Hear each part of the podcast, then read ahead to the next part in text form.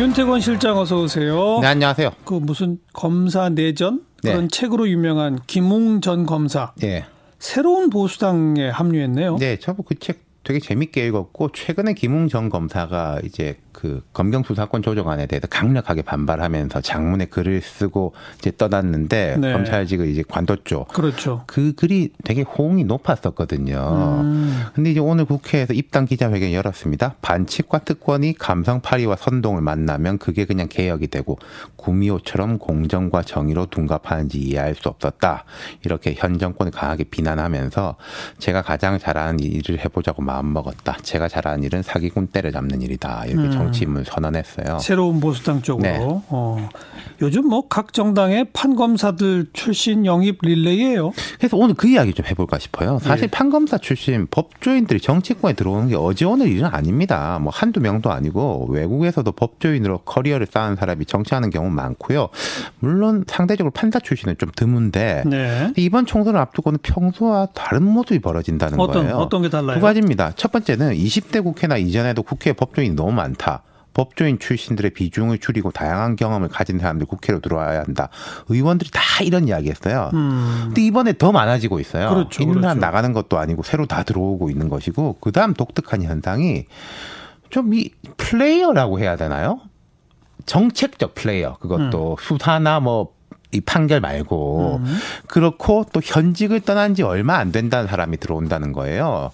과거에도 판검사 지내도 좀 변호사로 좀 시간을 보내다 들어온 경우가 다수였거든요. 지금은 옷 벗자마자 바로. 예, 최소한 어. 세탁이랄까 속성이랄까 그런 시간을 보냈는데 이게 아니고 그리고 홍준표 전 대표 같은 경우는 독특한데 스타 검사로 유명세를 떨치고 여세로 정치권에 들어왔는데 근데 이홍 전 대표는 그게 어떤 정치적 이슈로 들어온 건 아니었었거든요. 조폭 잡는 뭐 그렇죠 그런 검사였죠? 식의 검사 뭐 모래시계 이- 검사 이런 거였었죠. 이번에는 사법개혁, 검찰개혁 이거죠? 그렇죠. 어. 그러면서 이제 상징적인 법조인들이 들어오는 건데 법원 출신은 이제 이수진 이탄희 전 판사 그리고 오늘 김웅 전 검사인데 이탄희 전 판사는 시작한 지 한 1년 사직한 지 1년쯤 됐고 이수진 김웅 두 사람은 연말 연초에 사표를 썼어요.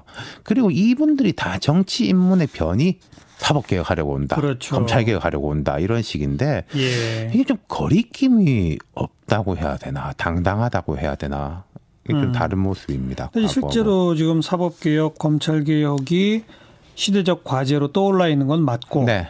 정치의 역할이 중요하고 그걸 좀 많이 아는 사람들이 오는 거는 괜찮은 거 네, 아닌가요? 그게 그 논리죠. 그 네. 그런 면도 분명히 있을 겁니다. 근데 이제 우려되는 것들이 있는 거죠. 예컨대 이수진 전 판사 같은 경우에는 언론 인터뷰에 이렇게 말했어요. 본인에게 정치를 권유한 여당 중진 의원 이름을 대면서 제가 말씀 안 드리겠습니다. 이 신문에 났는데 사법개혁 해야 하는데 지금 여당과 대법원 사이에 전혀 소통이 되지 않는다.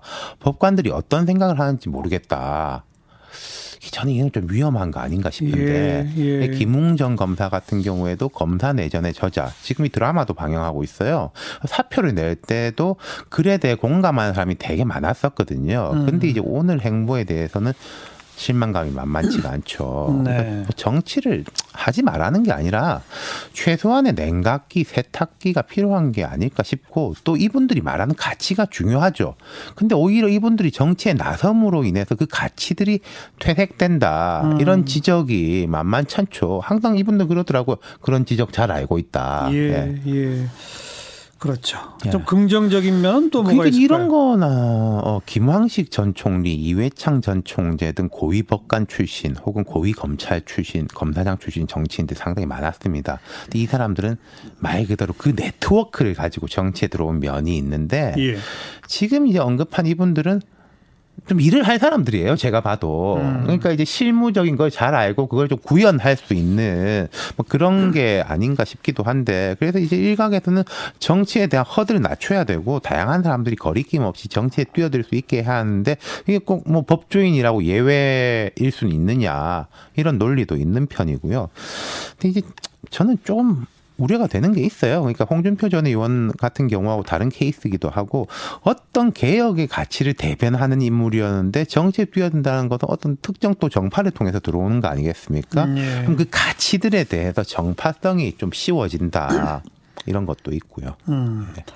또 과거에는 보수 정당 쪽은 판사 검사 출신이 많고 반면에 민주당 쪽에서는 변호사 출신 많고 제야 법조인, 뭐 그렇죠. 변호사 출신들이 많고 예. 이랬었는데 요새는 그것도 좀 왔다 갔다 그러니까요. 해요. 그러니까 민주당에도 검판사 출신들이 없진 않았어요. 추미애 장관도 판사 출신인데 과거에는 좀 약간 호남 출신들이 이렇게 들어오는 경우들이 많았는데 숫자도 많지 않았고 음. 20대 국회 이제 금태섭 조홍천 의원은 뭐 호남 출신도 아니고 검사 출신인데 이 사람들은 검사 그만두지 한참 만에 들어온 것이고 이번에 뭐 민주당에도 앞서 말씀드린 두 사람 외에 소병철 전 고검장도 영입 인재입니다. 맞아요. 근데 이제 이 영입 인재 말고 그냥 입당해서 선거 준비하는 법조인들은 뭐 더 많고요. 네. 네.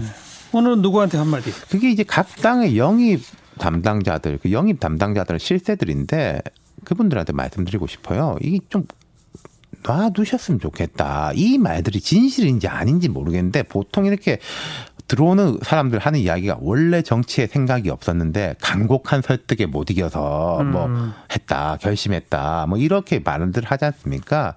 근데 이게 냉정하게 볼 때 이분들이 정치 잘할 거라고 확신해서 영입하는지 전 잘 모르겠거든요. 음. 이번 선거 때 상품성이 있으니까 싶어서 데리고 오는 경우가 더 많지 않은가 싶어요. 예, 예. 그건 그냥 제 의심으로 그쳤으면 좋겠습니다. 네. 여기까지 수고하셨어요. 네, 감사합니다. 윤태곤 실장이었어요.